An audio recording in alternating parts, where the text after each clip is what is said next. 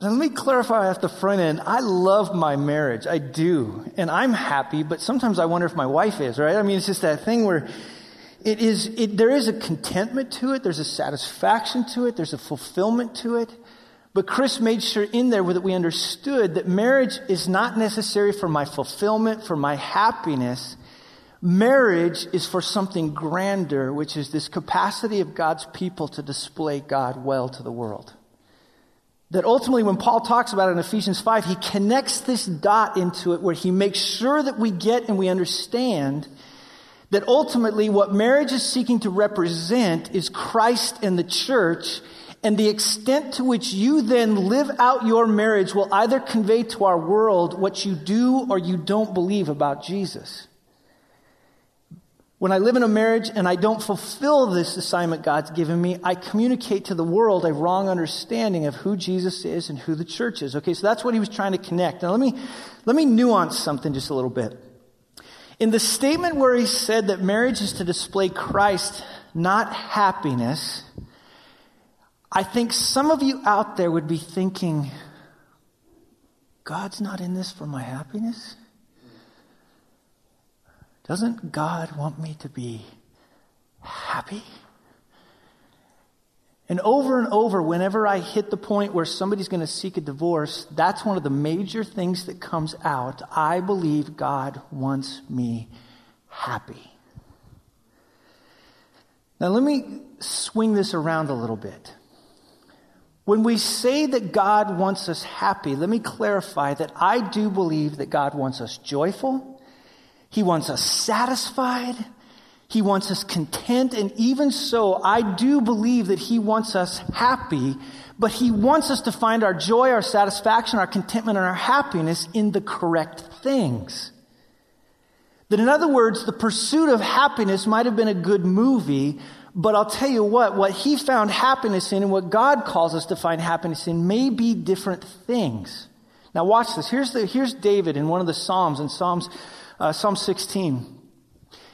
He said to God, Look, God, you make known to me the path of life. Now, watch this. In your presence there is fullness of joy. At your right hand there are pleasures forevermore. In other words, if I seek my joy, satisfaction, contentment, happiness outside of God, you know that, that every time you pursue it there, it only ends up being quicksand, doesn't it? On the other end of it, though, when I pursue my joy, satisfaction, contentment, even happiness inside of God, it now gets to this point where look at that last statement of it. At your right hand are pleasures forevermore. Now, our little minds can't even grasp that. See, in it, Jesus even taught this. When you get like into John 15, he throws out this statement to them and he said, Look, these things I've spoken to you, that my joy may be in you and that your joy may be in the full. See what I mean? It, to say sometimes the statement that God is in it for his display, not for happiness, and that's not, not what Chris meant, and he clarified that a little bit later, but I really want to get in this, is that we can get into the wrong understanding that somehow that God isn't into this for my joy, when in fact, Jesus, when he taught through the book of John, was full of this idea. In fact, the idea of full joy and joy to its, its extent that it was intended is Jesus' point. Another place you find it, John 17, Jesus has his last prayer to God. In the, when he's with the guys and he says, but now I'm coming to you. He's speaking to the Father. And these things I speak in the world that they may have my joy fulfilled in themselves. See, one of the things that I think we have to be careful of when we talk about this idea of my happiness, when we talk about my idea of satisfaction, is that when we insinuate and that's not what Chris did last week, but some people were potentially hearing that. When we insinuate that God doesn't care about my joy, that He doesn't care about my satisfaction, my contentment, and even my happiness, not only is it a biblically inaccurate statement, but it can begin to insinuate to other people that Satan does, which is a lie. He wants you to get to you to find your happiness in the things of the world. God is offering you contentment and satisfaction in much greater things. And so when we talk about this, Jesus was obsessed with our abundant joy. Then the question then that we have to ask ourselves, if what Chris laid out was this idea of, of what God is seeking to do through marriage, then the obvious question then comes in then, Todd, how do I do that? Because last week I sat in here and Chris was laying out this grand concept of the display of God, and I left, and my wife was in my right arm, and I'm like, let's go display Jesus well. And then life hit.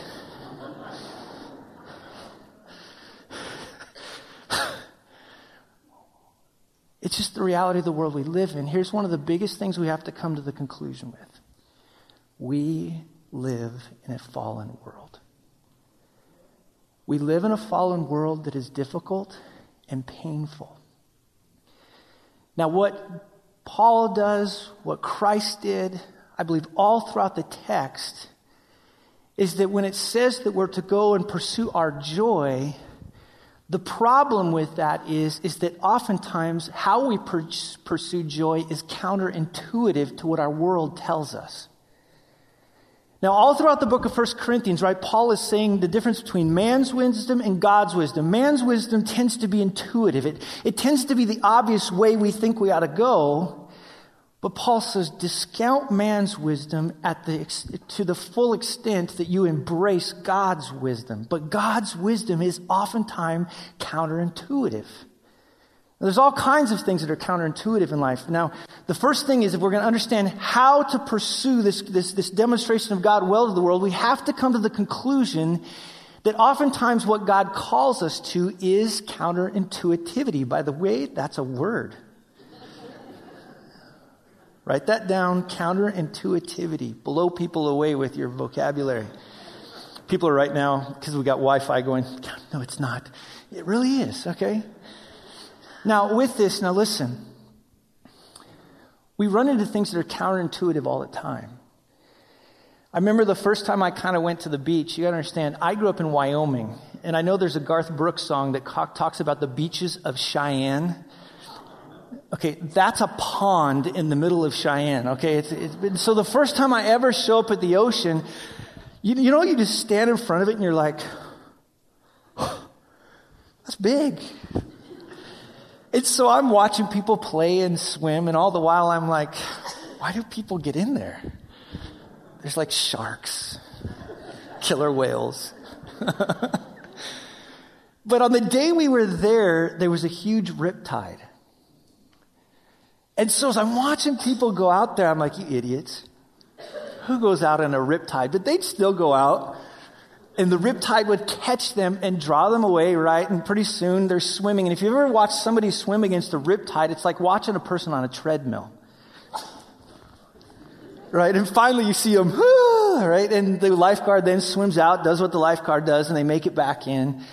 But I'm watching person after person do this. So finally there's a lifeguard sitting, standing next to me. I go, hey man, explain to me this whole riptide thing. And he goes, oh, he goes, people don't understand. And he said the word to me, because what you have to do is counterintuitive. He talked about the idea that first you kind of have to not panic, which is hard, right? As this thing's pulling you out, you're not sitting there going, oh, just wait for the thing, pull me out a little further. You're sitting there, the first thing that comes to your mind is, I'm going to die. Then, as the thing pulls you out, he says you have to get your feet underneath you. And he said, everybody thinks the goal is to swim back into shore. Instead, to swim parallel to the shore. He said, once you exit the riptide, then you can swim back in. And he was kind of talking to me about that. It's counterintuitive. Now, whenever Jesus talks about this, and again, if we're going to talk about what it means in our marriages to display God, and by the way, I think this applies to all kinds of things that are in our life, we have to learn to think in an understanding that the Bible at times will ask us to think counterintuitively. Now, let me give you a few illustrations. Here's one. In Luke 14, Jesus is talking to a group of people, and watch the counterintuitivity. When you give a feast, he said, invite the poor, the crippled, the lame, the blind, I should just be sitting there going, that's counterintuitive. And then, but watch what he says, and you will be what? That word is makarios. It literally means to be satisfied and happy to its fullest extent. It's counterintuitive. Look at the next one. Acts 26, 2, Paul is, is getting ready to stand before King Agrippa. He faces the reality that he might die. Now think about it. If you were going in front of a judge of some kind and you had the potential to be killed, would you look at it and go, I am so happy to be here today? Pound it out, judge. You know what I mean? It's just, it'd be weird. But watch. I consider myself, and it's the same word, Makarios I consider myself fully happy that it is before you, King Agrippa. That's counterintuitive. Another passage, James 1:12. Blessed, Makarios, fully satisfied, ultimately happy is the man who remains steadfast when things are safe and comfortable and secure, easy. No, counterintuitive. Remain steadfast under trial, for when he has stood the test, he will receive the crown of life which God has promised to those who love him. Counterintuitive. 1 Peter 3. Even if you should suffer for righteousness' sake, you will be what? Blessed. Happy to its fullest extent. That doesn't make any sense. 1 Peter 4. If you're insulted for the name of Christ, you are what? blessed. See, in this, one of the things we have to come to the conclusion of, and especially right now, if you're in a difficult marriage, if you're facing an extremely difficult situation, whether it's illness or sickness or you're having a hard time with your kids, whatever it might be, is you have to come into it with the understanding that the way that I'm going to pursue joy, the way that I'm going to pursue this idea of displaying God well to the world through this situation, it will almost always be counterintuitive. Why? Because faith is counterintuitive. To have faith in this moment requires you to think against oftentimes what the world says that I ought to do. Now, with this, when we think about it, the fall has clouded my mind, and Jesus comes into different situations counterintuitively and says, To save your life, you have to lose it. In order to follow me, you have to take up your cross. The Sermon on the Mount, he continually says, blessed, blessed, blessed. And every blessing has to do with this idea of doing something counterintuitive to what you think you ought to do. But the thing about it is, never forget this, if our goal is to display God, wasn't the ultimate act of Christ, the cross, counterintuitive? Like, seriously, does the cross make any sense from a human standpoint? That God Himself would come, envelop Himself in flesh, that's counterintuitive, become one of us fully, would come in the form of a servant, would come in the form of a servant who was accused wrongly, who would come in the form of a servant who was accused wrongly, who was convicted of a crime that he didn't do. Then there was, after he was convicted of a crime that he didn't do, was beaten, was torn down, thorns placed upon his head, nailed to a tree. That is absolutely counterintuitive. But here's the thing. That's the one we're called to follow. When I'm in a hard situation, I have to understand that my example is not the world, my example is Christ. And in Luke 9:51, one of my passages that I so appreciate, here's Jesus in this counterintuitive way telling all of the guys, I've got to go back to Jerusalem and just think about it. Those guys are going, "What are you thinking?" No, Jesus, don't go back to Jerusalem. Don't you understand? If you go back to Jerusalem, the Pharisees will end up trying you and potentially you could end up dying. Jesus, don't go there. But in Luke 9:51 it says, Jesus set his face to go back to Jerusalem. Wow. Now in a trial what I have to get is that it's counterintuitive, but faith is not faith unless there's action. See, it's one thing here to sit here and go, oh, yeah, yeah, God's counterintuitive. Totally counterintuitive. It's crazy, I know. But he's counterintuitive. But you know this when you're in the throes of difficulty and you're now called to act on that counterintuitive thought, that can become brutal. If we're ever going to display God well, not only do I have to understand that we have a counterintuitive God that calls us now, think about this, to not run from our trials, but to what? Run into our trials. What? That makes no sense. I remember when I first saw 9 11, the pictures of it. You remember just the stairwell of all the people running down the stairs?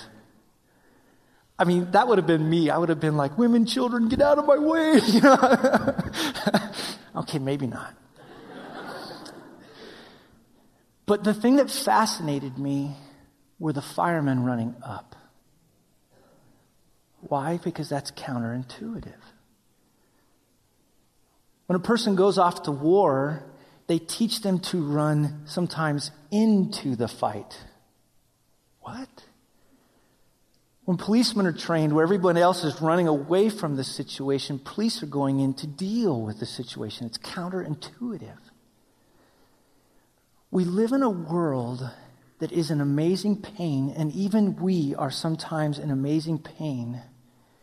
And the crazy part about it is what Jesus demonstrated is he and those that follow him run into the pain. Makes no sense.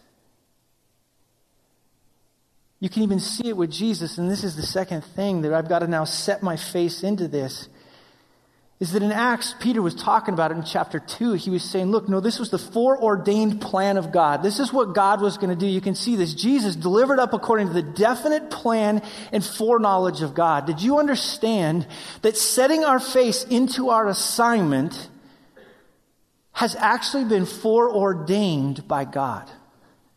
Isn't that nuts? In spite of all the sin and all the chaos, because even look in this, you all, and just here's Peter standing in front of all of them. And by the way, you all killed him. You crucified him, and it was by the hands of lawless men. He wanted them to get that it wasn't just that suddenly Jesus got caught off guard and all of a sudden he's like, oh, I guess then I'm going to go to the cross. The idea was this was the very plan of God that in order to accomplish a purpose, he had his son in an absolutely counterintuitive way run into the middle of lawless men with the, with the purpose of being Christ had an assignment to fulfill. Now, oftentimes we then think, well, you know, it's just Jesus. He's God in the flesh. It's what he's supposed to do. Go with me real quickly to Matthew 26. I want to show you the humanity of Jesus. And look at verse 36. If you don't have a Bible, I think we got Bibles back here. You can get up. We won't We'll only laugh at you for a little while if you go back there. Now, just here's Christ, God in flesh. He's staring his assignment in the face, and it says Jesus went with them, verse 36, to a place called Gethsemane. And he said to his disciples, Just sit here while I go over there and pray. And then he took with him Peter and James and John. And it says he began to be sorrowful and troubled. Then he said to them, My soul is very sorrowful, even to death. Remain here and watch with me. And going a little further, he fell on his face and prayed, saying, My Father, if it be possible, let this cup pass from me. Have you ever felt that way? You're in the middle of something and you're saying the proverbial statement, I want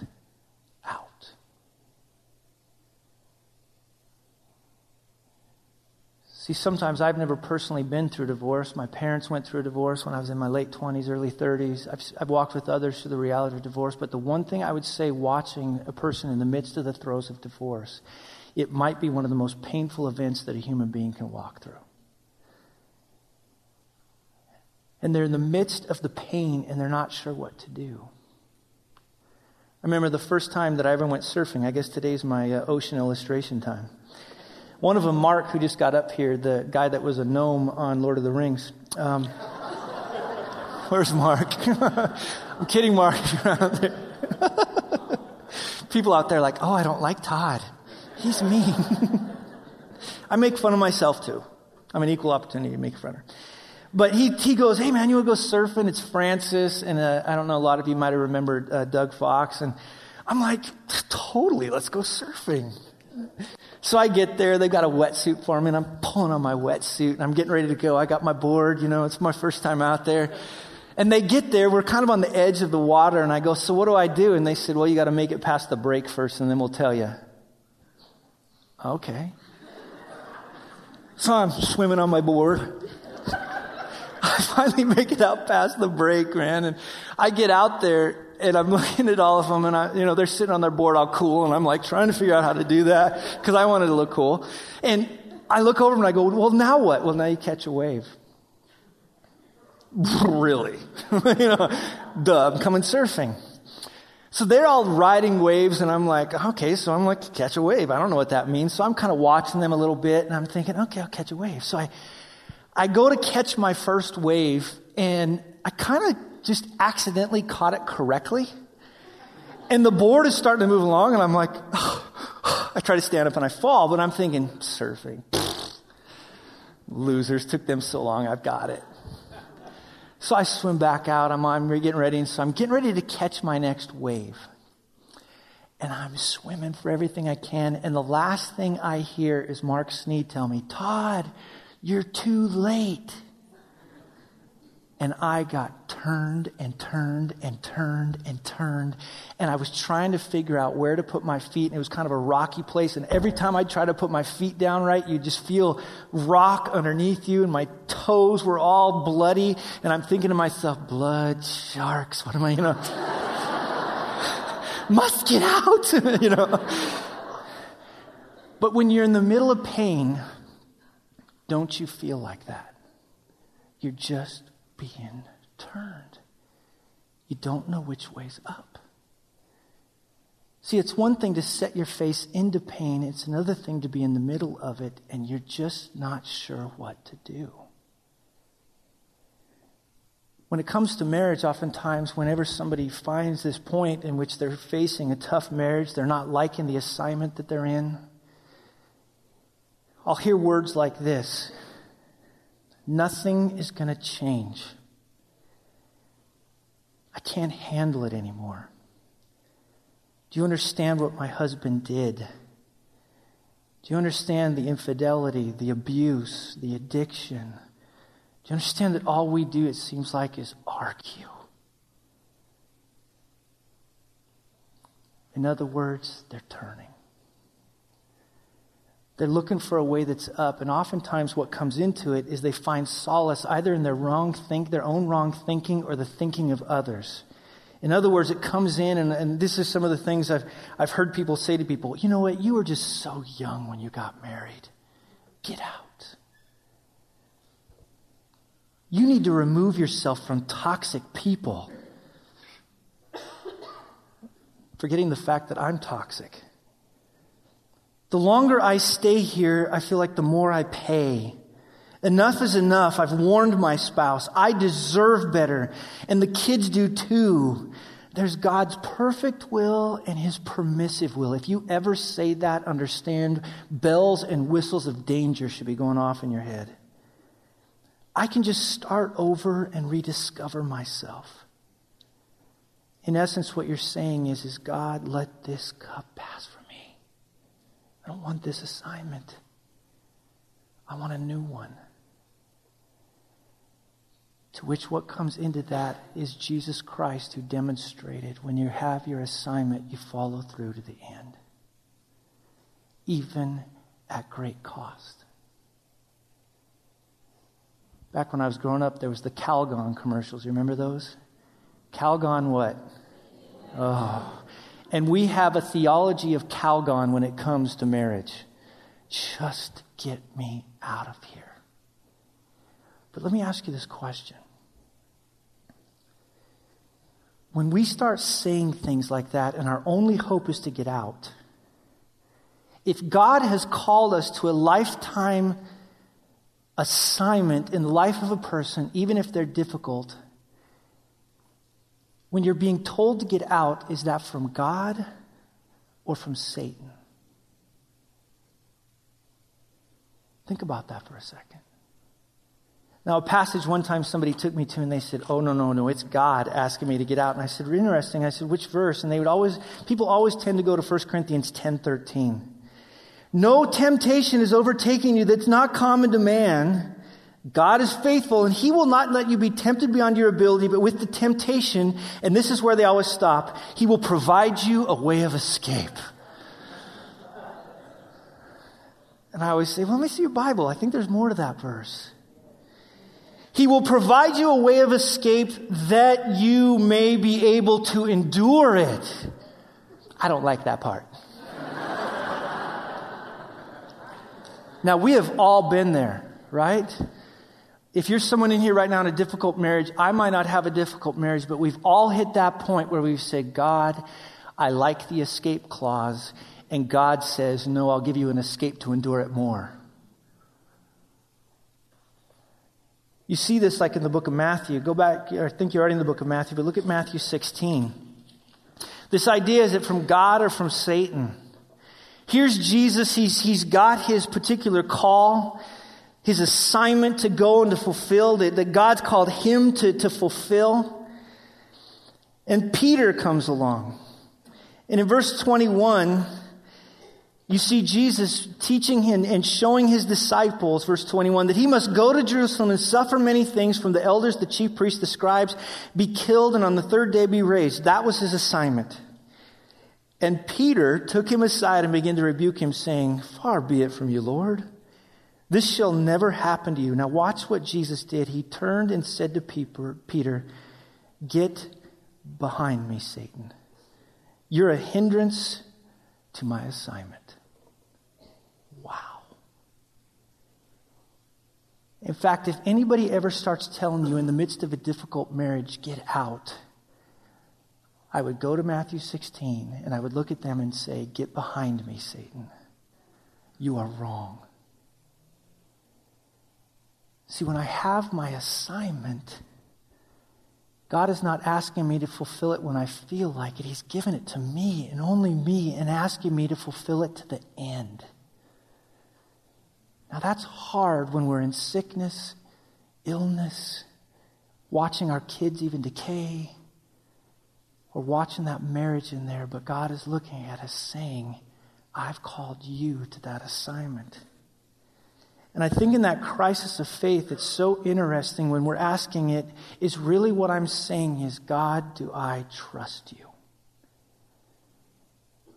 God, are you sure this assignment's for me?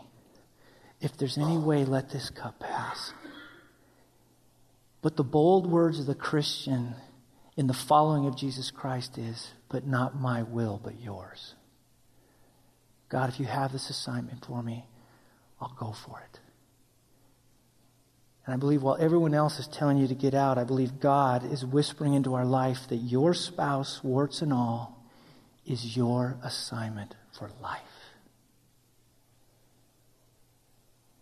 Now, a lot of times we say, well, again, that was Jesus. Remember back in 1 Corinthians 2:16? It says, "We have the mind of Christ." We can walk into it. And not only that, but I think a lot of you are sitting there going, Todd, I thought we were talking about happiness today. I'm trying to understand what your happiness is. In Hebrews 12, we see this. We look to Jesus. Again, this is what I've been talking about. The founder and perfecter of our faith, who for the what? Sorry? That was set before him, endured the cross, despising the shame, and is seated at the right hand of the throne of God. Somehow in there, in a way that we will never understand fully, Jesus Christ looked at the assignment that was given him and he said, I'm going to approach this assignment with joy. Why? Because the cross was such a wonderful place to spend a vacation? Because he loved what he saw on the other side. Our God is in the redemption business. Jesus Christ went there because he had us in mind. He had in mind that me going to the cross is the means by which, through pain, through agony, through the sin of others, through even my own death, I will then be about defeating pain and agony and sin and death. See, our God has a phenomenal capacity when He asks us to go into pain, that's our assignment. He always has inside of that, that through your pain, through your suffering, through what's going on in there, that is the means by which I will defeat it. I will use you in the midst of that pain to be redemptive. Now, let me show you a couple passages so we can get our mind around this. In Hebrews 1, one of my favorite passages to, to go through on this is that God's now looking at it and he says this statement. Do I have that one? Okay, I'll recite it to you. In James 1, it says this Consider it all what? Joy, counterintuitive, when you experience trials of various kinds, knowing that the testing of your faith produces endurance, let endurance have its perfect work, that you might be perfect and complete, lacking nothing. He says, make your mind up right now that you will be joyful about it because on the other side of your trial is completeness and perfection. In other words, you will look more like Jesus. I always hear people say, oh, we even sing songs, Lord, I want to be more like you. And he says, okay, I've got a trial for you. Not like that. right? Let this cup pass from me. You know, it's just, that's generally what we do. The joy of it is you will never look like Christ without trials and suffering and pain. It's hard then when I look at it in my kids' lives. Right? It's one thing for me to go, okay, I'll, I'll walk down that path. Okay, I'll walk down that path. But then what happens when it happens to our kids? Isn't it weird how we always try to rescue our kids from trials? What we're actually rescuing them from is Christ likeness. Are you sure you want to do that? See, the reason that I can have joy is number one, I'll look more like Christ. In Romans 5, do I have that one? Yes. Romans 5. Not only that, here's our statement. I told you I was going to get to the happy part. We rejoice in our counterintuitive sufferings. Why? Paul, knowing that suffering produces endurance, endurance produces character, and character produces hope. And hope does not put to shame because God's love has been poured into our hearts through us, through the Holy Spirit has been given to us. Think about this. The reason somebody is exiting their marriage is because they've lost what? Hope. And in the back of their head, in intuition, what they think is, I will find more hope if I exit that. And Jesus is look at them saying, no, in your assignment, if you want to have, find hope, enter back into it. Wow. Thank you. Amen. See, it's the counterintuitive way of thinking. How in the world can that produce hope? Well, I'll tell you what, our God takes all kinds of things. He asked people to walk through a sea when they were being chased by the Pharaoh. Can you imagine Moses going, okay, here's the plan. We're going to walk through the sea. what? The plan of God has always been to take these hopeless situations and create hope. Powerful.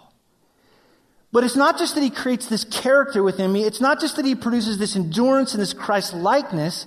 But in 1 Peter, we see that God has something else in mind. In this, now, if you see my theme, you rejoice, though now for a little while, if necessary, counterintuitive, You have been grieved by various trials so that the tested genuineness of your faith, which is more precious than gold that perishes though it's tested by fire, may be found in praise and glory and honor at the revelation with Jesus Christ. Though you have not seen him, faith, you love him. Though you do not see him, faith, you still believe him, even at counterintuitive ways, and you rejoice with joy that is inexpressible and filled with glory, obtaining the outcome of your faith, the salvation of your souls. We oftentimes talk, how do I have assurance of my salvation? You find assurance in trials. That's where you find it. When you get in the midst of those trials, suddenly it's the Father looking at you saying, See, I told you, you're one of mine. When the fire hits you, I changed you. In 1 Corinthians, Paul's, or 2 Corinthians, Paul's talking about this idea of the suffering that he's been facing. And oftentimes in our head, we think that the way to experience comfort is that I need to exit whatever pain I'm in. And Paul in 2 Corinthians 1 says, if you want to find true comfort, counterintuitive, stay inside of the suffering. Well, why, Paul? He says this, when he gets to the very end of 2 Corinthians, like in verses 10 and 11, he says this statement that because at the end of it, we have nothing left to cling to but God. God is never afraid to strip everything away so that all we have left is Him. And if you remember Psalm 16:11, in His right hand are pleasures forevermore. There's joy in His presence. So when you look at this now, inside of suffering and trials, there's maturity and hope and assurance and comfort and nearness. And that's why Paul at the very end of his life says, I have fought the good fight. I've finished the race. And you know what? Now there's laid up for me a crown of righteousness, which will be rewarded to me by God. See, at the end of it, he's saying, God, I finished your assignment. I did what you asked me to do. And I think oftentimes then we think to ourselves, well, what in the world? Let me just be really clear with you. God doesn't always rescue us from our assignment. But here's the beauty of God the redemptive God makes us sufficient to our assignment. God doesn't always rescue us from our assignment, but He makes us sufficient to our assignment. No matter what assignment that you are facing, God will make you sufficient to anything that you're going through. I don't care what it is. The God that spoke the entire universe into existence, the God that raised Jesus Christ from the dead, the God that one day is coming back to judge and rule the entire earth, whatever it is that's going on inside of your life, our God is able to do exceedingly abundantly beyond anything you can ever ask or even imagine. Now that doesn't mean that God is going to necessarily change your spouse. But God is not just in the business of changing your spouse, He's in the business of changing you. Our God is powerful. Through what's going on in your life, you can accomplish anything. You know the verse that people always quote, I can do all things through Christ who strengthens me. And football players wear it under their eyes. You know, they sit there, Philippians 4.12. Tim Tebow's back throwing passes. I can do all things through Christ who strengthens me. Do you honestly think that's what that verse means? What that verse means is whatever situation you're in, and Paul was in the lowest of low circumstances while he's facing jail time in, in regards to writing this letter to Philippi. And he said, I've learned a little secret. I've learned to find contentment in any and all circumstances. Why? Because I can do all things through Christ who strengthens me. No matter what it is, you can find joy in it because in the midst of your trial is Christ's likeness and endurance and maturity and hope and satisfaction and nearness to God and all these other things that are in the middle of it. But listen, you have to think counterintuitively. You have to set your face into the trial and believe that there's a God in there that is able to do beyond anything that you can imagine. Now, for some of you in this room, you're, you're, people that have faced a divorce before, and I'm going to talk about this next week because I think there's too many people that are divorced that wear their divorce around like a scarlet letter. Jesus either has forgiven you or he hasn't.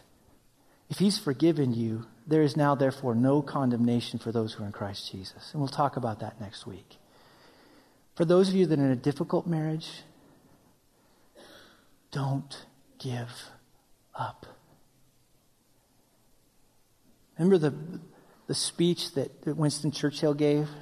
Never, no, never, never, never give in. Remember that one if you've ever heard it before? He gave that to a bunch of high school students. Did you know that?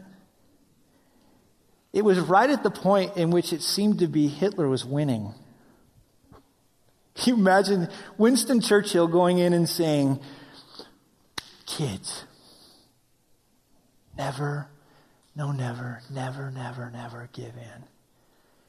Little did the kids know that it was just a few months until Russia would join into this because Hitler had the audacity to try to cross over and defeat Russia, the Soviet Union at the time.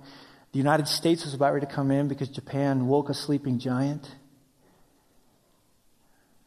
Churchill gave this speech in this with the understanding that things were about to change. Churchill was a cool guy, but he's not our God. And in it, he can do exceedingly abundantly beyond all you can ever ask or imagine. Never, no, never, never, never, never give in. Our God is great. For those of you in good marriages, I've oftentimes found that married people, when they see other people in difficult marriages, what we tend to do is we tend to go, oh, wow, it stinks to be you.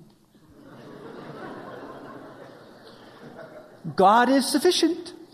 He will make you able. All the while, God is giving you assignment to enter into even the pain and the difficulty of their life. We're a body. We're a team. I'm not saying every bad marriage is your assignment. I'm saying that the marriages that are near you that are struggling, they need our help. Remember the riptide illustration? I finally asked the guy that was a lifeguard, I said, Well, what if they don't swim very well? He said, Then we tell people, scream for help. Sometimes Christians don't swim very well, metaphorically, do they? And they're telling you things, screaming for help, and that is where the body is to go in. Let those who are mature restore individuals into health. Galatians 6 1. But here's the last thing. I was watching everybody come in today, and I'm even looking at you all right now. You look dour and sour. I get what I talked about was a little intense, but let me just fill you in on something. I just finished reading the book of Revelation this week. Jesus. Don't save your energy. No, no, no, stop over there. I'm giving you a moment to collect yourself. Let it build. Jesus wins. Our God is victorious, not only in the large things, but in the minutiae of your life. Our God wins. Now, what we're going to do right now is we're going to take the Lord's Supper together, okay? Now, please, this is where I want it to come out. I feel like every time we ever do the Lord's Supper, everybody gets so dour and sour. Now, this is a serious thing. If you're not a follower of Jesus Christ within here, this, this table is not yours. We're not trying to do it to be mean, but it's for those that have said they, would, they desire to follow Jesus Christ and have placed their faith in Jesus. It's also not a table if you're somebody right now that you haven't dealt with sin between you and another person. Paul says, no, that's why people end up been getting sick and even dying. So, in other words, if you were on your way here today fought with your spouse, lean over to your spouse and just at that point say something along these lines. Honey, I'm an idiot. I live in a fallen world and I'm tempted because I'm not counterintuitive to say dumb things. Please forgive me. If there's somebody in this room that you've wronged or has wronged you, just walk across the room and deal with it. But in it, the Lord's Supper is not meant to be taken with sadness. It's meant to be taken with the idea that our Savior, King Jesus, has conquered all. And so I'm going to have everybody come forward. I'm not saying now we're going to dance or anything. I'm just, there's to be a reflection to it. But man, Jesus wins. Amen? Okay, we're going to pass those things around.